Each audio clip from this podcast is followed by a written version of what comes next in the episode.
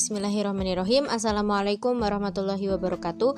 Lanjut ke pertanyaan nomor 11 Dikarenakan pertanyaan nomor 10 emang gak ada Jadi loncat ke nomor 11 Yaitu adalah Bagaimana analisa janji dan akad dalam transaksi bisnis pada e-commerce Atau pada jual beli online ya Secara online.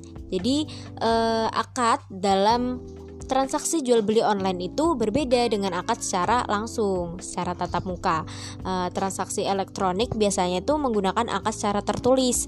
E, jual beli melalui media elektronik adalah transaksi jual beli dilakukan via teknologi modern yang keabsahannya itu tergantung pa pada terpenuhi atau tidaknya rukun atau syarat yang berlaku dalam jual beli. Ini menurut Imam Mustafa di dalam bukunya Fikih Muamalah Kontemporer. Nah, lalu uh, ulama itu mengisyaratkan suatu majelis dalam sebuah transaksi kecuali dalam hibah, wasiat dan wakalah. Selain itu diisyaratkan pula keberlangsungan ijab dan kobul dalam mengacu pada kebiasaannya yang berlaku dalam masyarakat tertentu.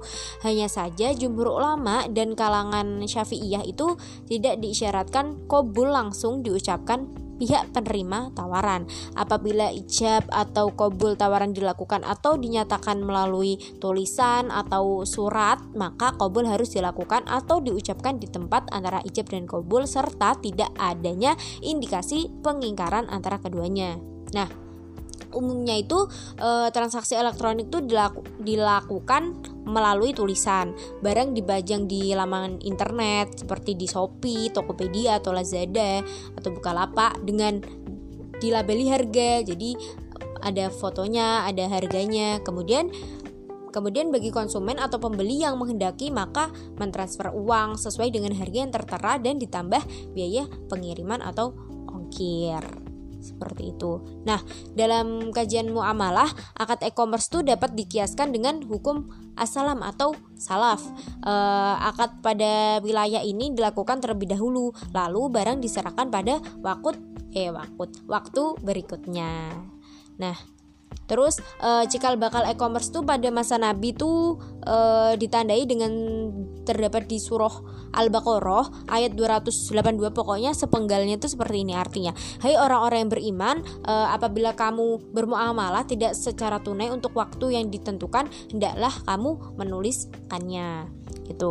E, kemunculan ayat di atas itu kemunculan ayat tadi ayat alba eh surah Al-Baqarah ayat 282 itu e, memang dapat bermakna ganda. Pertama itu tentang hutang piutang yang wajib dicatat. Kedua, karena maraknya transaksi salaf atau asalaf yang biasanya berkembang pada waktu itu. Jadi, hadis riwayat Bukhari, terus ada juga hadis riwayat Bukhari yang menguatkan indikasi terjadinya jual beli salaf sebagai berikut. Artinya tuh barang siapa yang melakukan salaf hendaklah melakukannya dengan takaran, timbangan dan batas waktu yang jelas.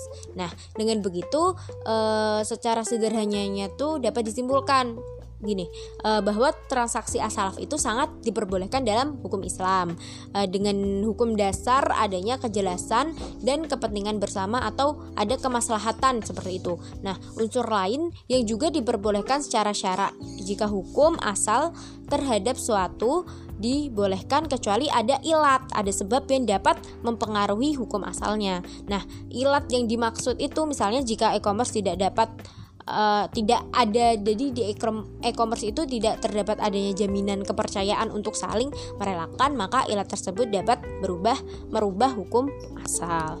Nah, sekian jawaban nomor 11 dari saya. Uh, wassalamualaikum warahmatullahi wabarakatuh.